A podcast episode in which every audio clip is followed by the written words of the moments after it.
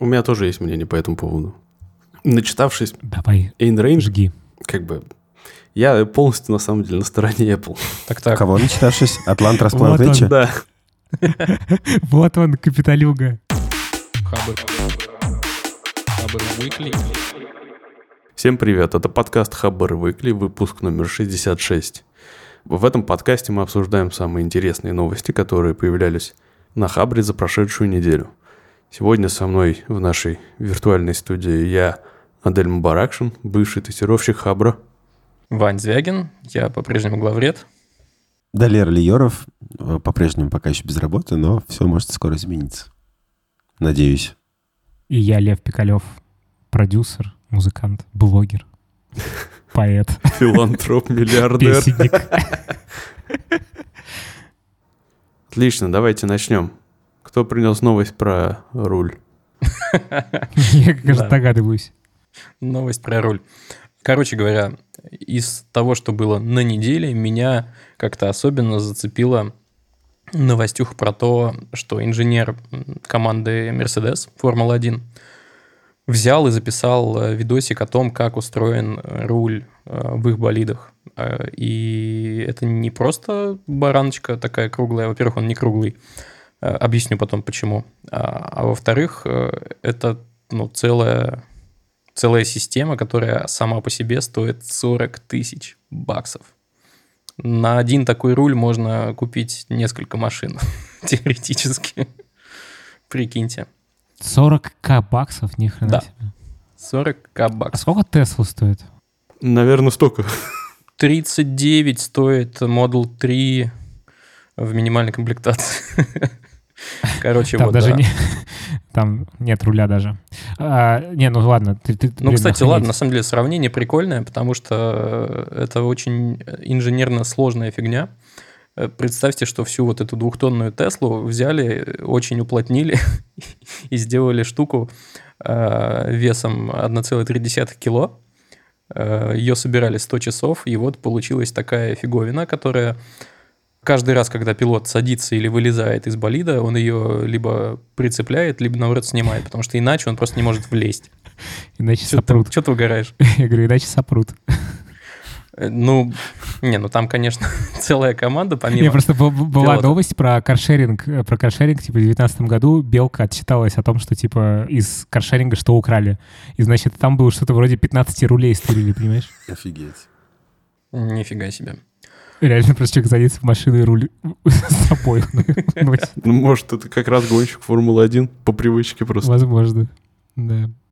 Короче, почему руль не круглый? Потому что в какой-то момент количество оборотов руля стало меньше одного. Сейчас вообще три четверти оборота в одну сторону. А, нифига себе. То есть они настолько тоненько все это делают, получается. Ну, то есть им не нужен круглый руль, потому что крутить не надо. И они просто его Мгм. поворачивают как штурвал. Это буквально стало штурвалом.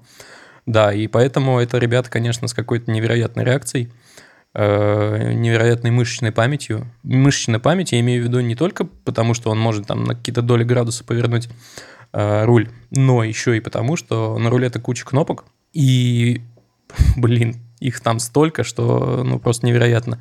Говорится, что их все легко нажимать даже на скорости 300 км в час, на всяких там перегрузках э, около 4G. Кстати, боковые перегрузки, прикиньте, 4G. Я как-то смотрел видос, приложу А сколько в космосе? Типа, Когда ты стартуешь в космос, Да. э, ну, там что-то в районе 5-6, кажется. Сопоставимо, по-моему, да? Я просто я не помню точно циферку, но похоже, как будто да. Да, но прикол в том, что там как бы направлено в одну сторону эта перегрузка, когда ты взлетаешь, а когда ты едешь на болиде, у тебя боковые перегрузки в основном. Э, Влево, вправо, влево, вправо тебя колбасит вот так вот. 4G с одной стороны, 4G с другой. Офигеть вообще. Мгм. Нужно быть молодцом, чтобы тебя ну, не, не расколбасило. Я Чё? не думаю, что... Скоро вы, вышки 5G поставят, еще сложнее станет, да? Шутка шутка, про да. 5G. Я еще хотел почему-то... У меня в голове, когда ты начал рассказывать, что тем- там всего три четверти оборота, почему-то я вспомнил сразу все стереотипы про дальнобойщиков. Я представил себе, как гонщик Формулы-1 сидит, значит, на скорости 300 км в час, такой с локтем за бортом, а на этой баранке прикручен... Загорелым локтем. Да-да-да, а на этой баранке прикручена такая бобина, с помощью которой он накручивает этот руль. Ой, да, прикольно. Так вот, еще кнопки, слушай- кнопки. слушает еще какую-нибудь музычку. Дорога, дорога. Обязательно. Давай, извини. Да нет, э, смотрите. Э, Кнопочки, кнопочки говорят, собственно, что все это очень удобно нажимать, но, блин, их столько, что я вот смотрю на фотку, и я не уверен, что мне прям удобно. Эти все кнопки нажимаются большими пальцами, то есть у тебя как бы вот этот радиус вокруг твоего сустава в большом пальце, они все расположены вот как раз в досягаемости. Там вот еще есть такие штучки, э, которые крутятся. Да, вот их как крутить на Большим 300 километрах в час. И как ты... Ну, понятно, что там, наверное, есть какая-то Я физическая думаю, что ты чувствуешь такти- Так- тактильно, Тактильно, да, типа когда ты рисочки эти двигаешь. Но как ты сообразишь, где у тебя сейчас, э, куда тебе нужно двигать? Зачем вообще все это нужно? Я не очень понимаю, что они конкретно делают. И У меня единственный вопрос вот к средней, потому что не очень понятно, удобно ли пальцем дотягиваться большим до нее. Э, Ну, смотрите. Ну, вот может быть, она какая-то редкая. Вот это вот туда-сюда, это не то, что ты будешь нажимать на скорости. Это режимы, которые ты выбираешь, скажем, либо на небольшой скорости, либо просто на старте, э, либо еще где-то. На светофоре. Ну, типа того. Блин, у них там есть... э, Я вот на этой фотке не могу найти, но э, штука в том, что я раньше работал в лаборатории Касперского, а лаборатория спонсировала какое-то время команду Ferrari. И я, собственно, держал настоящий руль от болида в руке. И прикол в том, что вот у Мерседеса все кнопочки как будто бы заподлицо, а у Феррари они все такие выпуклые, сильно выпуклые. И мне кажется, вот там это, ну, лично мне было бы удобнее. И вот на том руле была кнопка подачи воды. В смысле, Куда? попить? Да, попить. Там надпись такая «drink». Подожди, и что, что происходит после нажатия? Ну, у тебя где-то есть там в твоем либо костюме, шлеме, либо в шлеме, Трубочка? э, да, трубочка, которая, которая подает тебе воду. Охренеть. Прикол. А это же лишние граммы.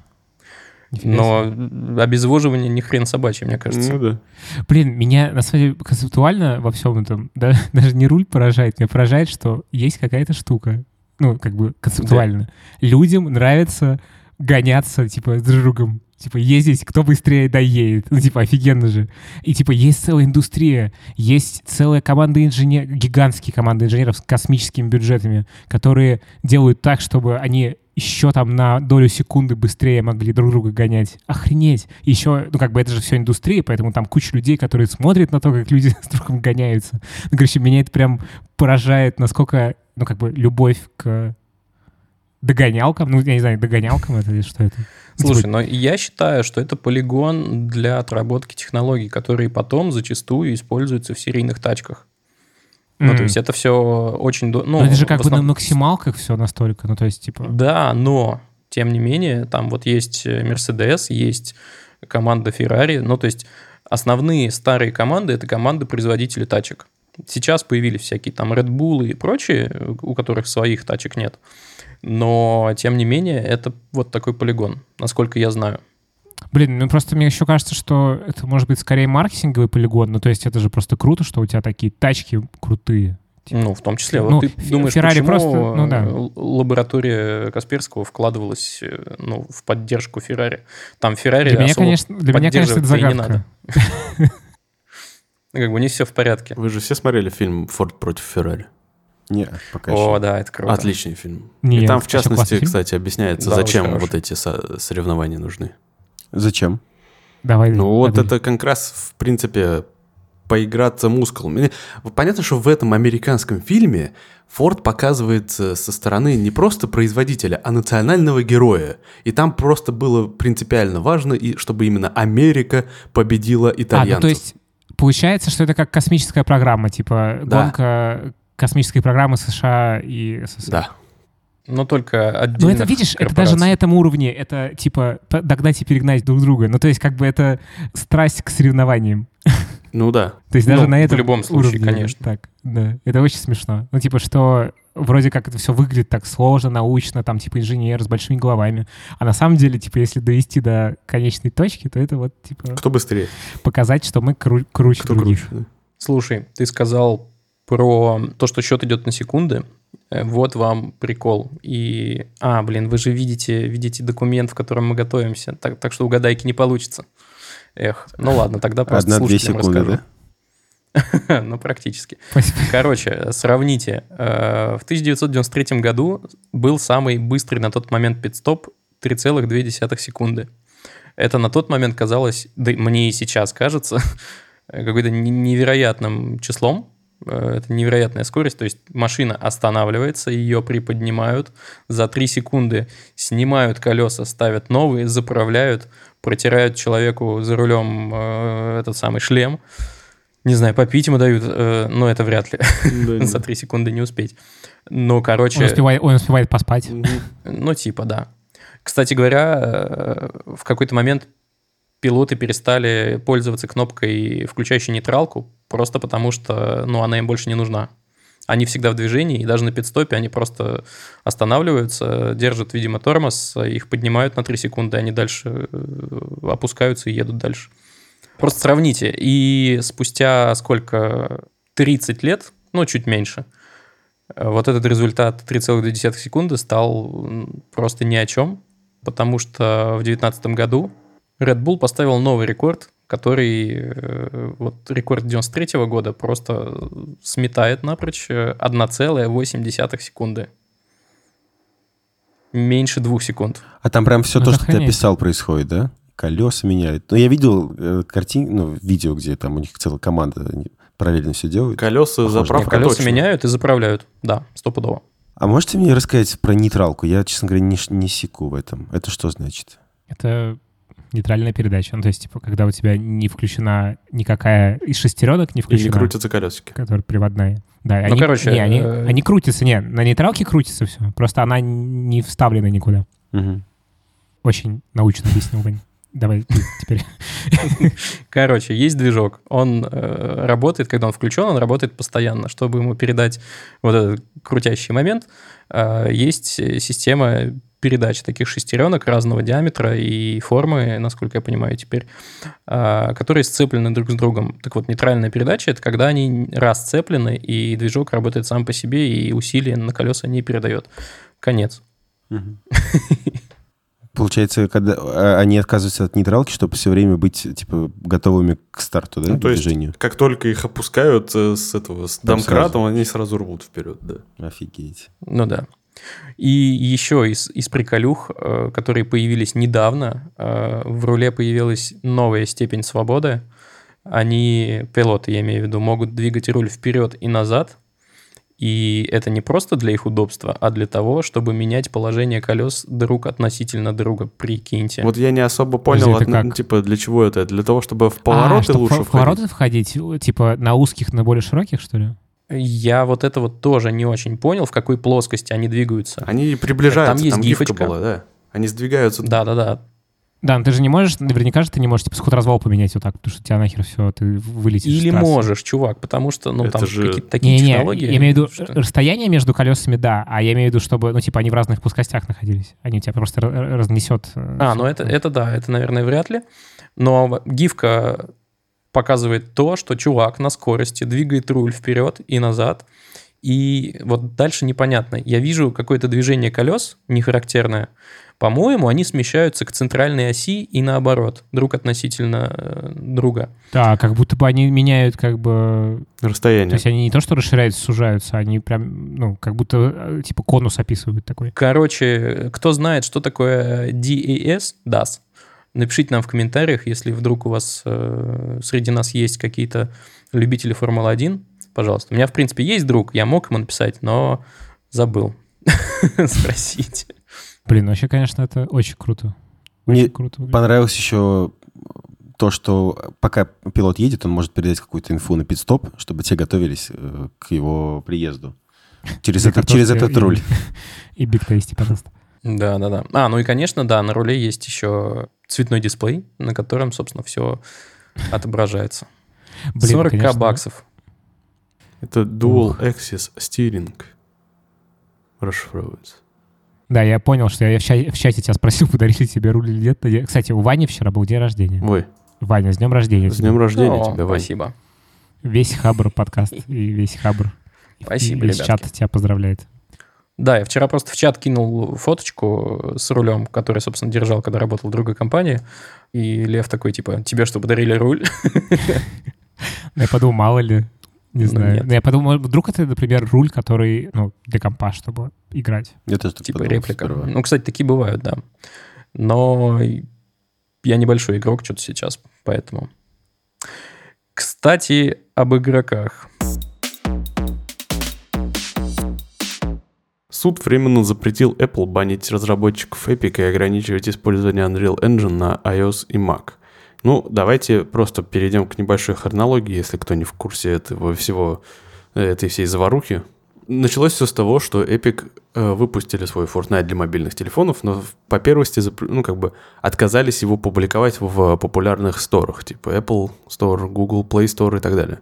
Потому что их не устраивает политика держателей этих площадок. И Google, и Apple требуют 30% комиссию с любой покупки, совершенной внутри приложения. И они считают, что это грабительский процент, и они, а, эти компании не предоставляют услуг, которые были бы достойны такой большой комиссии. Они называют это монополией и вообще очень сильно недовольство выказывают. Но они, видимо, в какой-то момент поняли, что даже с такой большой комиссией они теряют слишком большой процент аудитории и очень большую долю рынка. И они все-таки согласились, даже несмотря на этот свой протест против вот этих вот грабительских комиссий, выпустить свое вот это приложение Fortnite во всех сторах. Но в какой-то момент, вот буквально там месяц, может быть, назад, они решили втихаря, без анонсов и, э, скорее всего, без уведомления Apple, взять и устроить, э, ну, типа, дать возможность пользователям покупать внутриигровые какие-то вещи или валюту в обход механизмов Apple. Apple это просекла, возмутилась и просто забанила Fortnite. К чертовой матери.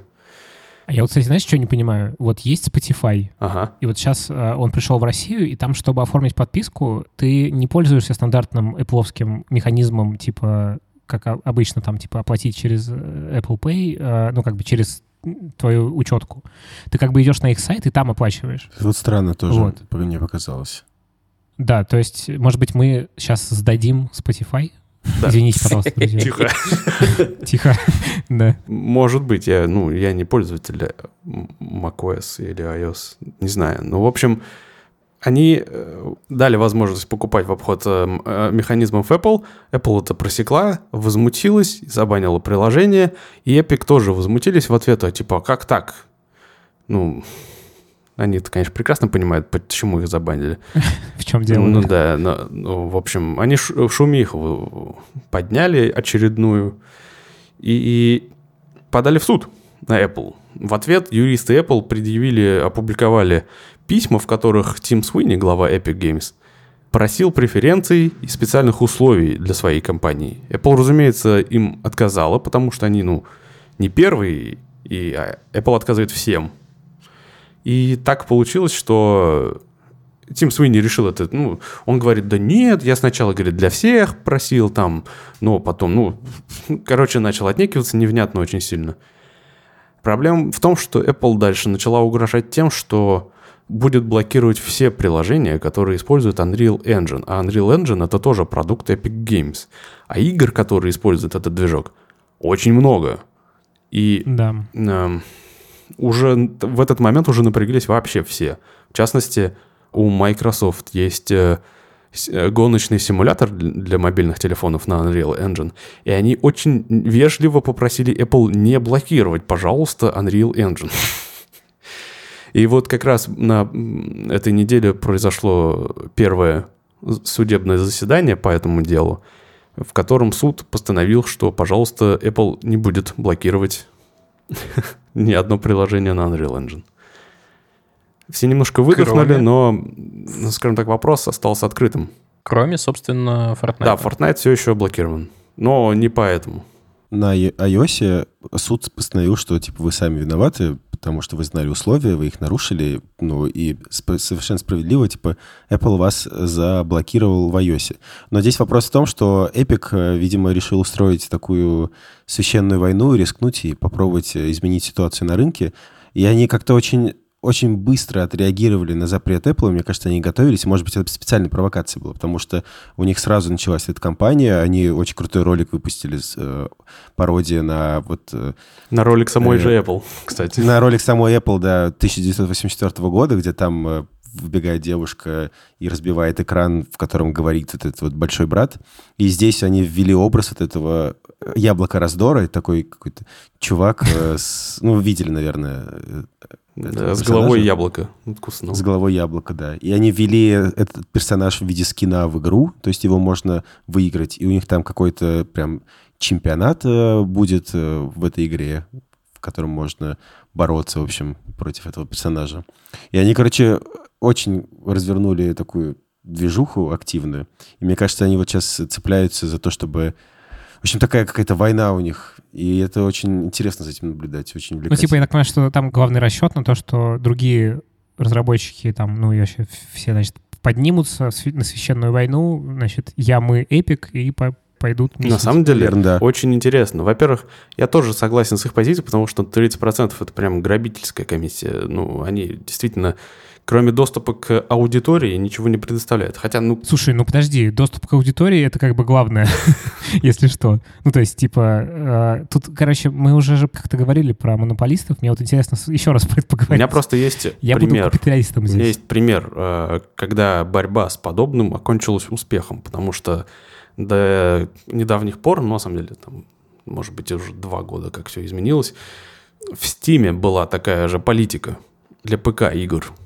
Эм, Valve ставила точно такой же процент на все абсолютно игры, которые там публикуются. Но в какой-то момент они решили гайки чуть-чуть ослабить, чтобы привлечь... Ну, потому что очень крупные игроки начали все подряд выпускать свои лаунчеры и все свои игры публиковать в них, в обход Стима.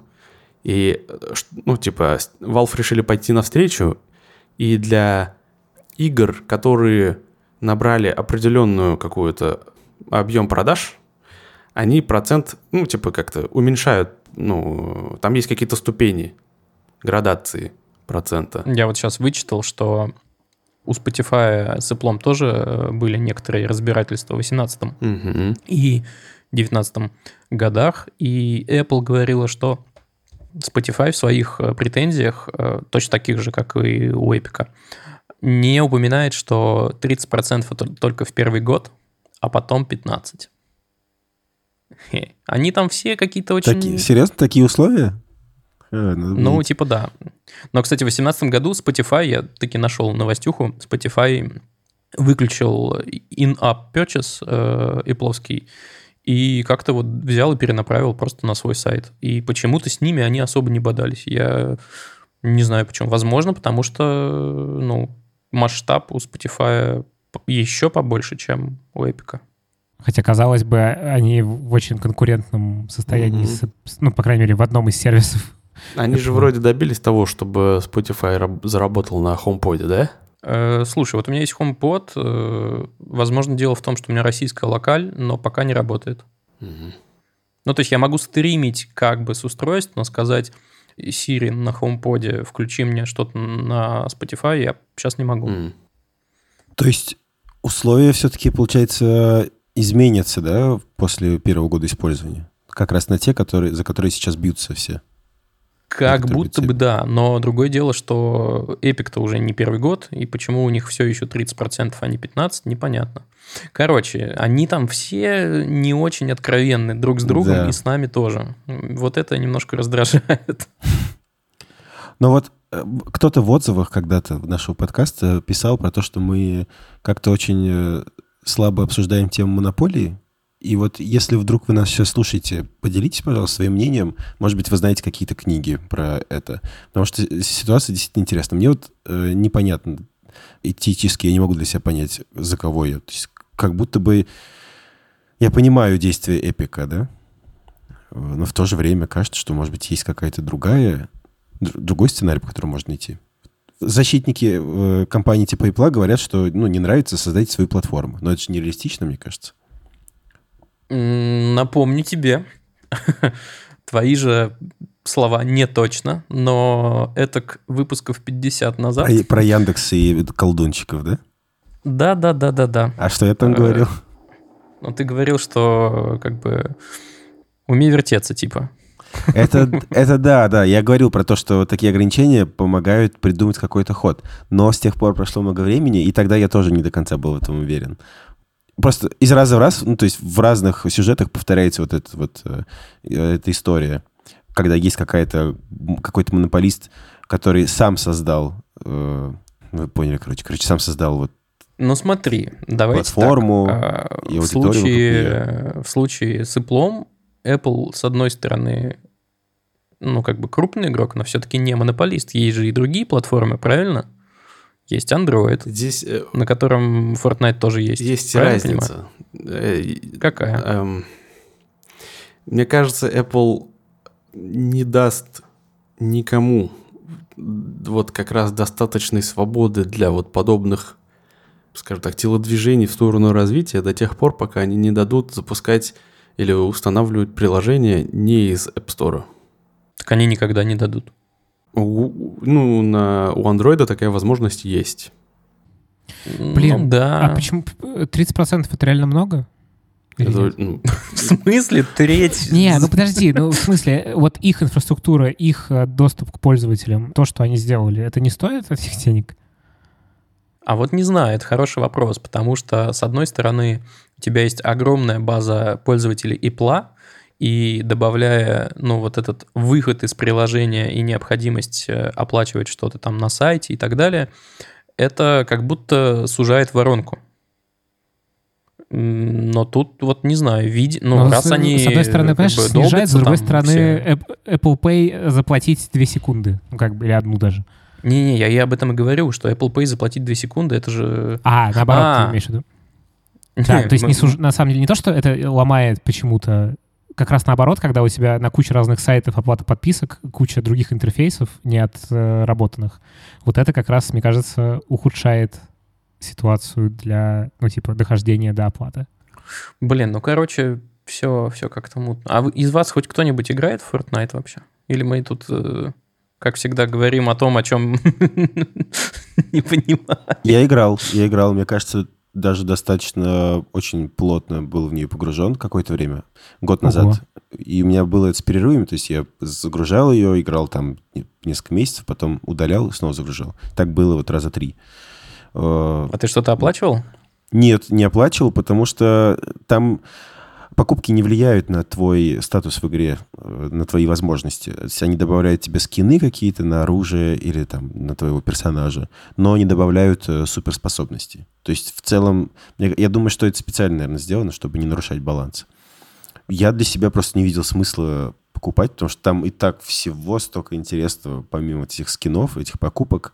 Я не знаю, зачем это нужно. Поэтому не Я пару покупал. раз играл в Fortnite. И на Sony PlayStation, кстати. Вот Sony PlayStation что-то нет никаких войн.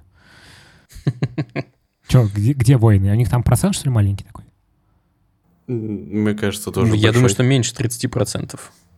Ну, а, там я, я точно знаю, что там другой уровень поддержки. Когда ты выпускаешь игру на Sony PlayStation, ты получаешь, ну, типа, там такой уровень контроля со стороны Sony, что, видать, у людей не возникает вопросов, за что такие деньги берут. Ребят, а, а можем давайте сформулировать, э, что именно нас в этой ситуации всех смущает? Потому что, мне кажется, Меня ничего не смущает. тебя ничего не смущает. Окей. Ну ладно, не, меня, кажется, сму- меня смущает, я не очень понимаю, как относиться к монополиям, которые, ну, типа, чуваки классно сделали какую-то штуку, долго ее разрабатывают, и с этого получают хорошие деньги. Я вот не понимаю, где, в какой момент это становится плохо. Мгм. С- ну, как бы, но внутри, конечно, какие-то у меня по этому поводу есть сомнения, да. Но не могу сказать, что меня вот конкретно в этой ситуации что-то прям возмущает. У меня вот вопрос э, первый, непонятный. Имеем ли мы право что-то требовать от Apple? То есть это частная компания, которая сама сделала продукт, очень хороший, честным трудом, сформировала вот такую экосистему, сформировала ценность, э, за которой люди Ну, идут. Главный тезис, Имеем ли что право от нее не было- требовать что-то? что типа если бы не было разработчиков, которые сделали кучу продуктов, которые, собственно, наполнили их экосистему разным софтом, играми и всем чем угодно, э, то как бы этого бы и не было.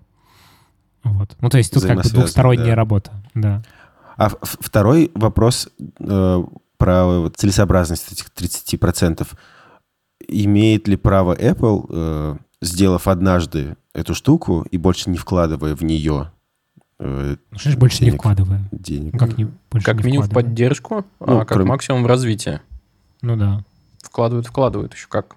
Да, ладно, отзываю. Слушай, у них, у них же в целом сейчас модель бизнеса такая, что большая часть баблишка приходит не с продажи всех их устройств, а как раз с экосистемы, с сервисов и прочего-прочего. То есть, э, ну, блин, если у тебя так построен бизнес, я думаю, что на месте Ипла, наверное, я бы тоже бодался. И еще как бодался. Ну, у меня тоже есть мнение по этому поводу. Начитавшись Давай. Эйн жги. Рэйнд, как бы, я полностью, на самом деле, на стороне Apple.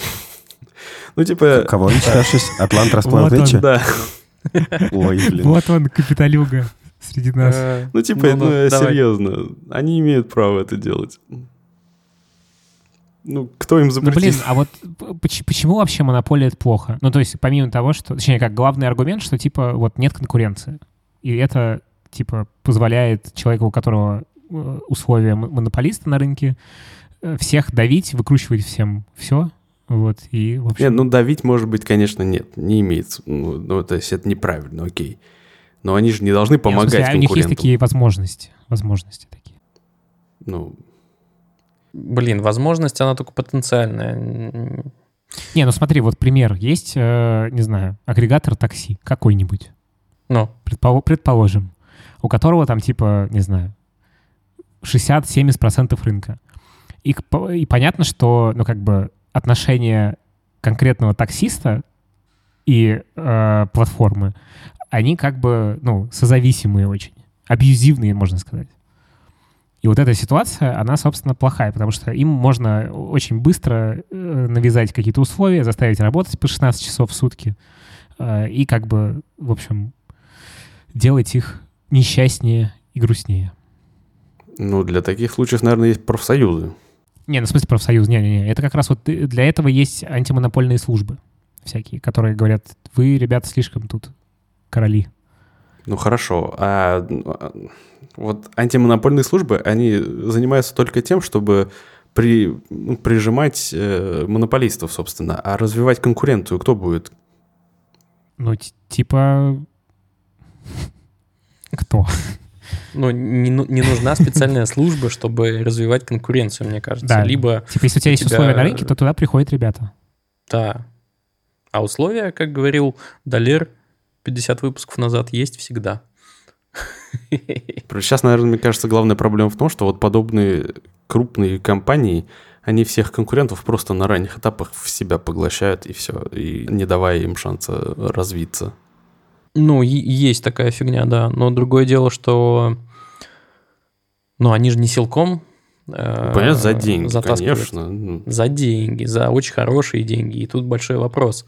Либо у тебя есть амбиции и, ну, желание пободаться в будущем э, с какими-то большими игроками, э, либо, ну, ты недостаточно в себе уверен и соглашаешься на сколько-то миллионов долларов и продаешь свою компанию. Вот, мне кажется, так дела обстоят. Это, ну, может быть, жестко как-то звучит, но мне кажется, это просто реальная жизнь, вот и все. Да, мы явно не... Короче, вот в этом месте, явно- вот в этом месте, собственно, возникают этические вопросы капитализма.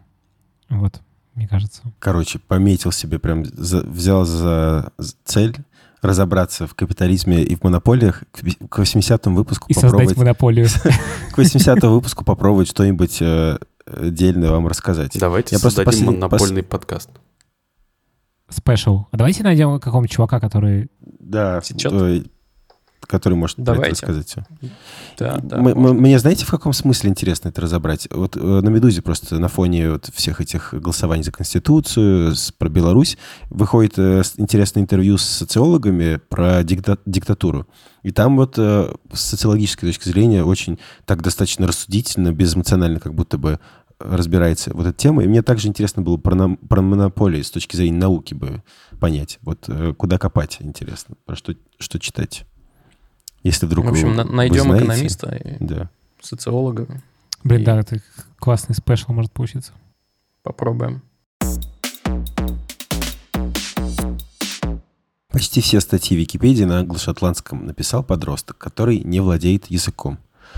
История такая, что есть шотландская Википедия, и один подросток заполняет ее статьями из английской Википедии. И некоторые слова э, заменяет на шотландский. Просто берет э, словарь шотландского языка и заменяет э, некоторые слова аналогами. Но не всегда верно. Собственно, это, на это обратил внимание один из пользователей Reddit и написал этому подростку. А сколько ему лет-то? Интересно. А вот не сказано, сколько ему лет. Сказано только, что, что он написал около 60 тысяч статей. То есть очень продуктивный человек. И сделал 200 тысяч правок. Блин, мне кажется, классно. Ну, в смысле, что ну да, типа, можно вот так, а потом придут у, другие ребята, которые шотландский хорошо знают, возьмут и заменят. Ну, типа, на это и Википедия создав... создавалась. Мне кажется, что ты немножко подменяешь понятие здесь. Ну, то есть он же брал подобные публикации в Википедии на английском и просто вводил туда типа шотландские слова. Иногда правильно, иногда неправильно. С грамматической точки зрения вообще неправильно, потому что он пользовался просто английской грамматикой, а не англо-шотландской. И как бы, чувак, ну зачем? Ну типа, ты хочешь почесать свой ЧСВ, что ли, или что? В чем прикол? Мне кажется, это как, знаешь, сделать первый шаг. Знаешь, можно вот такой первый шаг сделать, а можно сделать так, что у тебя пустая стоит эта э, штука, и никто там ничего не правит. А тут, мне кажется, даже из-за того, что это все написано плохо с использованием неправильной грамматики и слов, э, туда придут нормальные ребята и такие, блин, что за херня, и перепишут. А так бы они ничего бы не сделали. То есть я вот на это так смотрю, как на приглашение к... Ну, я, конечно, я думаю, вряд ли у него такая мотивация была у меня есть подозрение. Но как, как бы приглашение к тому, чтобы сделать нормально, вполне себе норм, нет?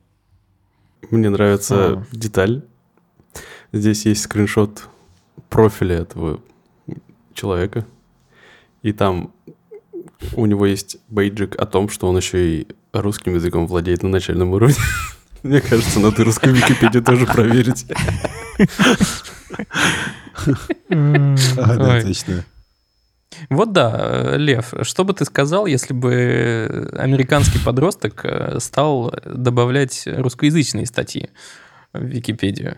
Ты так же бы продолжил относиться или нет? Да блин, конечно, потому что это же, ну, Википедия — это э, пример такой вот живой системы, где есть куча участников, и знания там ограняется разными людьми, большим количеством. Какими-то какие-то умнее, какие-то э, менее умные, не знаю, менее начитанные, менее знающие русский язык. Ну, конечно, это комично, да, но мне кажется, что с точки зрения системы это вообще, ну, как бы не имеет значения, это подросток сделал или какой-нибудь профессор э, кафедры стоматологии.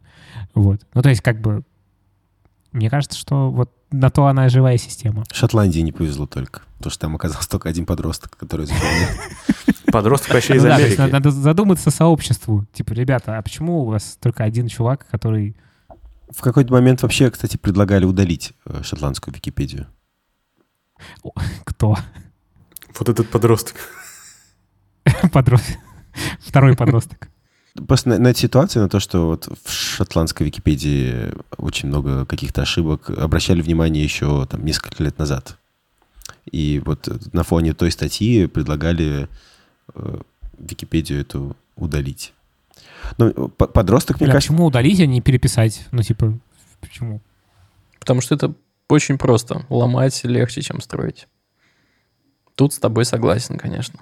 Начинаю быть согласен. Переубедил.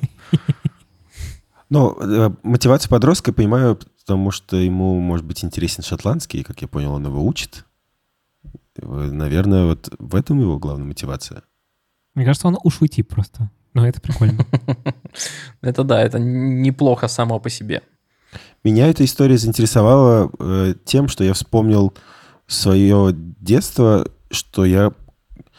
Провело в Шотландии. Портил Википедию, да-да-да.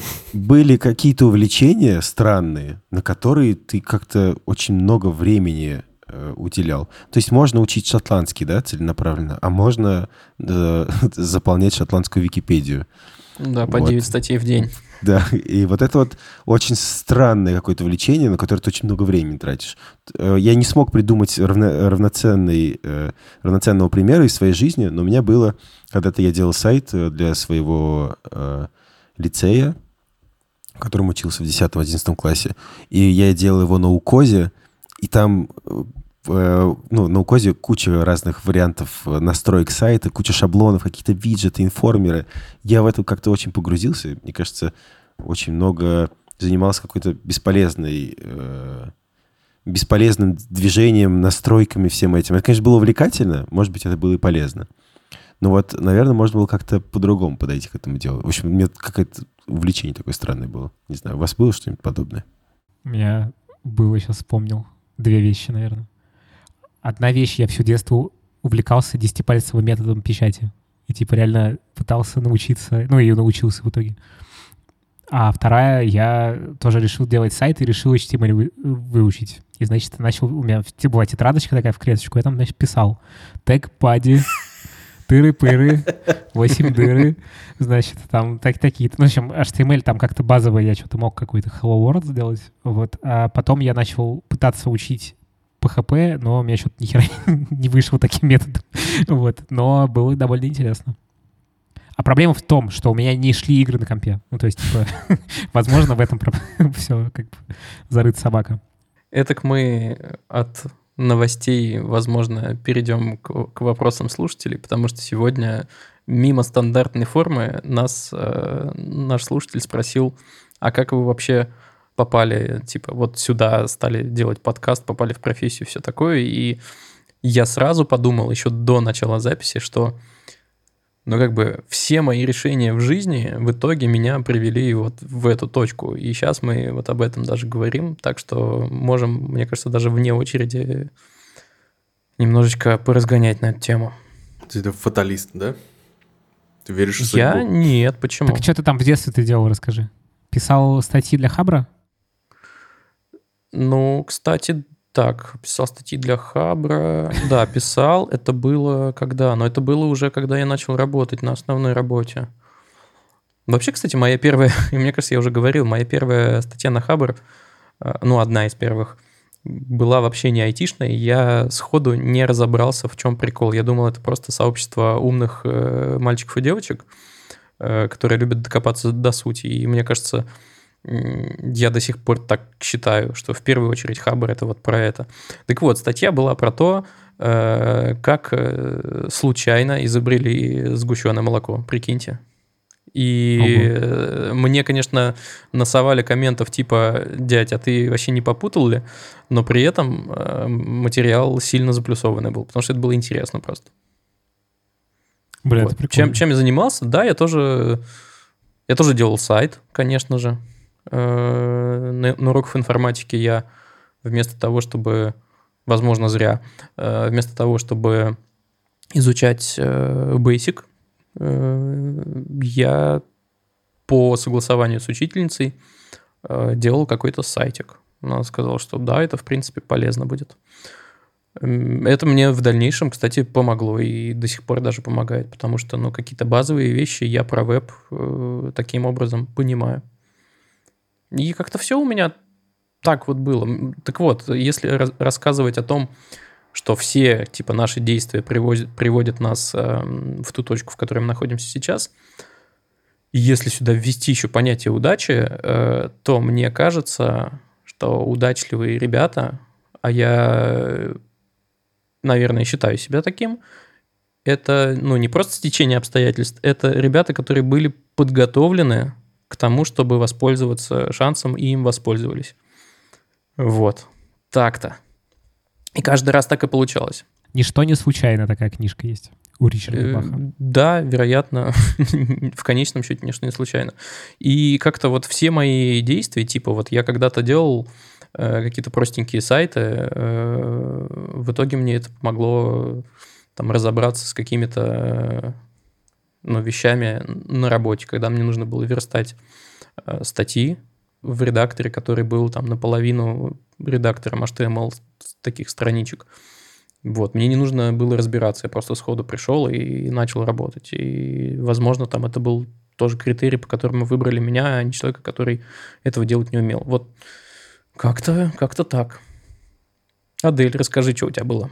Да, что там творится? Всякая ерунда у меня была, но, наверное, самое дурацкое времяпрепровождение, которым я занимался, это писал тесты для тестирования в школе на, урок, ну, на уроках информатики. Ого, то есть ты уже в школе QA занимался? Нет, тесты в смысле э, тестирования, а. типа вопросы с вариантами ответов. Понятно. Я подумал, ты там типа автоматизированные тесты писал. Не, короче, я их писал совершенно в тупую э, через эти if, else, вот эти выборы, короче, на Паскале. Вот, это... Неплохо. Круто. Ну, это вот из того, что я смог вспомнить. Короче, мне кажется, классно, если ты подросток и взял и, не знаю, не пошел бить гусей, а пишешь статью на Википедию.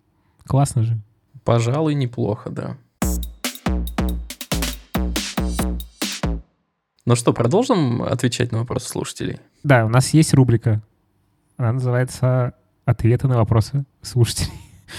вот. Нам можно отправить вопрос есть ссылка в описании э, на форму, собственно, где можно задать нам вопрос. Поэтому, если вам что-нибудь интересно спросить, прям зайдите туда и задайте нам вопрос. Вот. А мы плавно в нее перешли.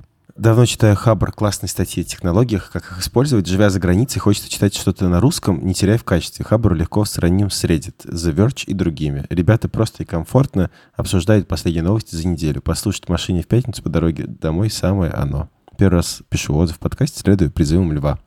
Андрей из, yeah. из э, Никона, видимо, Швейцария. Сработал. Подпись такая. Круто. Спасибо большое. Андрей спрашивает, ваши любимые инструменты, софт, электроника, блокноты и так далее, которые делают вашу жизнь лучше? Mm, мобильный телефон. Все. Мобильный, мобильный телефон, темка, да. Не, ну если софт, софт, то чем я ежедневно пользуюсь? Могу прям мобилку взять и посмотреть, а, что у меня на главном экране. Календарик, причем гугловский, потому что, ну потому что так проще. Камера — это, наверное, самая затапанная иконка на рабочем столе, потому что у меня какое-то невероятное количество фоток. И кстати говоря, в конечном счете мне это помогает, потому что вместо того, что, чтобы идти в какой-нибудь фотобанк, я могу залезть э, там в какой-нибудь э, э, либо Яндекс Диск, либо Apple Photos и поискать там по, по содержанию картинки. Там нужен мне какой-нибудь светофор, я введу светофор, а я его фоткал там 5 лет назад, и вот вперед.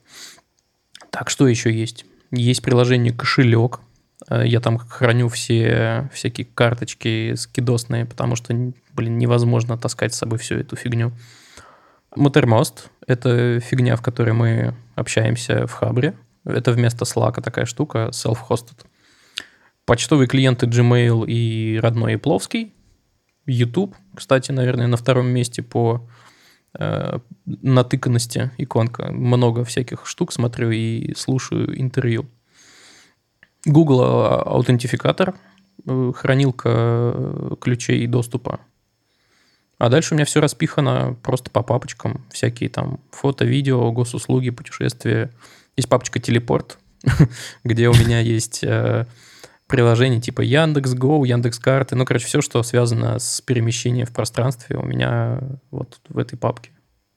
Как-то так. В основном, кстати, вообще не, не листаю рабочие столы, у меня все на одном экране в папочках. Я не знаю, вам а слышно? У меня тут шведы просто идут по улице и поют песни очень громко. Это как сейчас есть картинка, где, знаете, типа, чуваки раньше ходили с бомбоксом, сейчас они ходят с Spotify, такая скриншот Spotify у чувака на плече висит. Твои шведы там тоже ходят с Spotify. Я про, я про три штуки могу сказать. Типа, три софта, которые прям супер делают мою жизнь круче. Вот. Первый — это приложение Things э, для ведения тудушек. Это лучшее, что со мной вообще случилось. У меня там все, все мои тудушки, все мои планы, вообще там все списки книг, которые я хочу прочитать, и сериалы, которые хочу посмотреть. В общем, все там. Я им пользуюсь каждый день. Это вообще гениальная штука. Я когда-нибудь запишу на YouTube э, про то, как у меня устроена система тудушек. Я ей супер доволен и шел к этому до хера лет. Ну, чтобы она у меня все в заметочках. А, да, второе — это Notion. Типа мы его используем внутри для работы подкастерской, и это тоже супер удобно, потому что там можно всякие создавать базы знаний, доски с задачами, ну, короче, классно. А третье — это, конечно же, Ableton.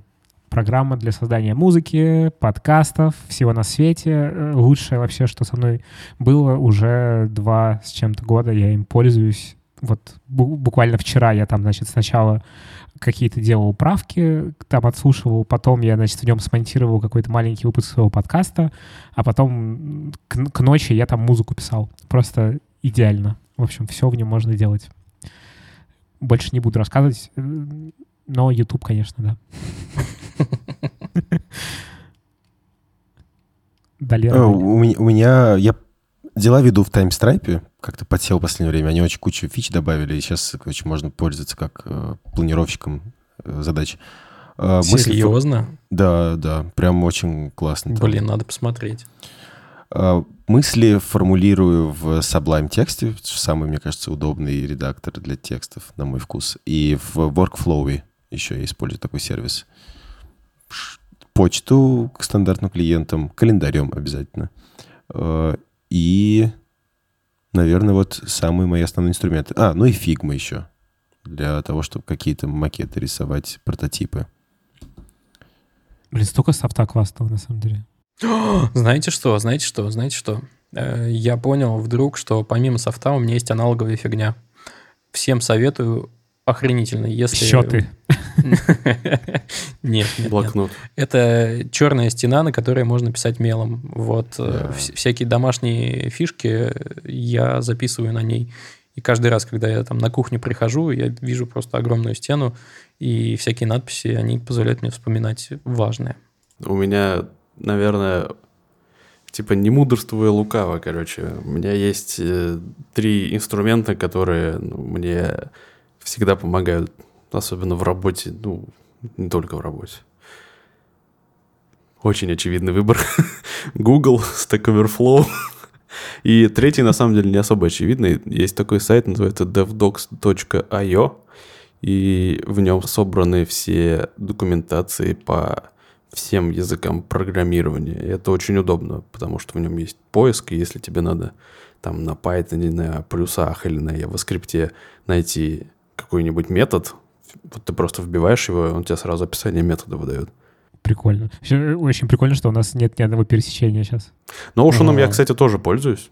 Отличная штука, особенно когда они убрали ограничение на количество блоков, прям вообще волшебство стало. Ну да, но мы им платим денег. Я очень даже... Я счастлив им платить денег, потому что приятно все.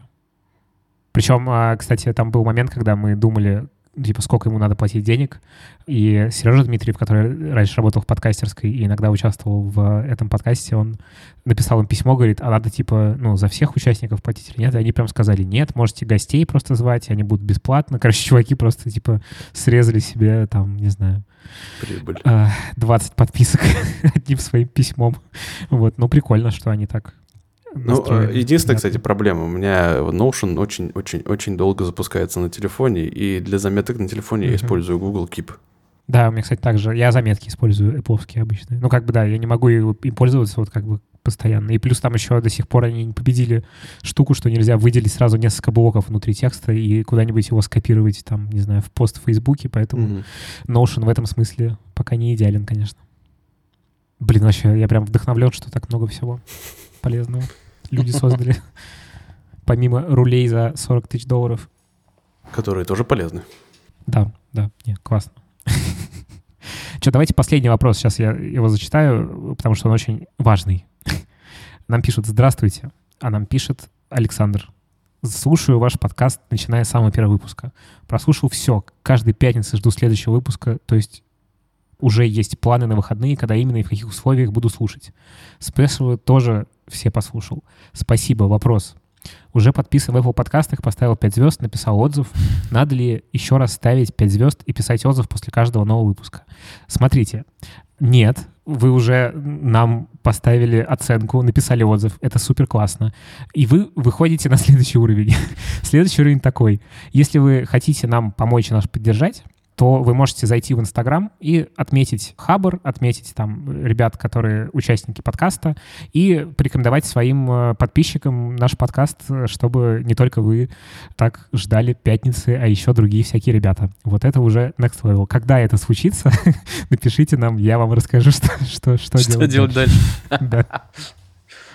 Ой. Но спасибо вам большое, на самом деле. Офигенно, очень приятно получать такие отзывы. И, в общем, не зря мы все это делаем. Прям заряжаешься, когда читаешь. Спасибо. Да. На чем? Могли бы обсудить. Да, да, да, точно. Могли бы обсудить, но не обсудили. Первая статья называется «Кто такие шизоиды и где они обитают? Почему вам может быть полезно о них узнать?» Здесь надо просто понимать о том, что шизоиды – это не клинический диагноз, а типы характера. И кто знает, может быть, эта статья поможет вам разобраться в некоторых своих коллегах, а может быть и в самом себе. Вторая статья называется «Взгляд в прошлое. Технологии 18 века». Вы обязаны прочитать эту статью, потому что в ней чувак строит мотоцикл на паровом двигателе. Этого достаточно. Вау. И третья статья называется «Что случилось с фотостоками? Старожилы вытеснили новичков. Точка входа». Эта статья может быть интересна тем, кто давно интересовался, как вообще выживают фотостоки, как они функционируют и что с ними случилось. Потому что я почему-то с ними перестал сталкиваться в последнее время. Ну и как бы все. Есть классный Unsplash бесплатный. Вот, да. И pexels.com. Вообще, one love. Ну и всякие там пинтересты, имгуры, вот эти. Ну, Но это все-таки не ну это там, хранилище, но не да. Я, я, я думаю, дизайн-студиям каким-то важны платные х- стоки, потому что там больше... Ну больше и всяким медиа да, еще. большая коллекция и лицензии разные. То есть ты можешь использовать, как тиражировать. Помню, в студии работали, мы использовали. Ну что, друзья, Давай, Далер. Да, Ты всегда давай. лучше всех закругляешь. Далер. Ой, Да. спасибо, Адель, спасибо. Спасибо, что послушали нас. Спасибо за ваши отзывы в Apple подкастах и за ваши отзывы в Кастбоксе. Мы их тоже читаем. Присоединяйтесь к чату слушателей, присылайте нам ссылки на свои блоги, подкасты. Мы о них можем рассказать в рубрике «Сережа из Брянска». Еще вы можете поделиться своим мнением э, о темах, которые мы обсуждали, голосовым сообщением или текстом. Мы тоже, возможно, вставим это в один из наших выпусков. И, конечно же, присылайте свои вопросы. Ссылка на форму есть в описании подкаста. Нам очень интересно на них отвечать. Надеюсь, вам интересно слушать наши ответы. Вот. Всего вам хорошего. До свидания. Всем пока. До следующей недели. Пока. Пока.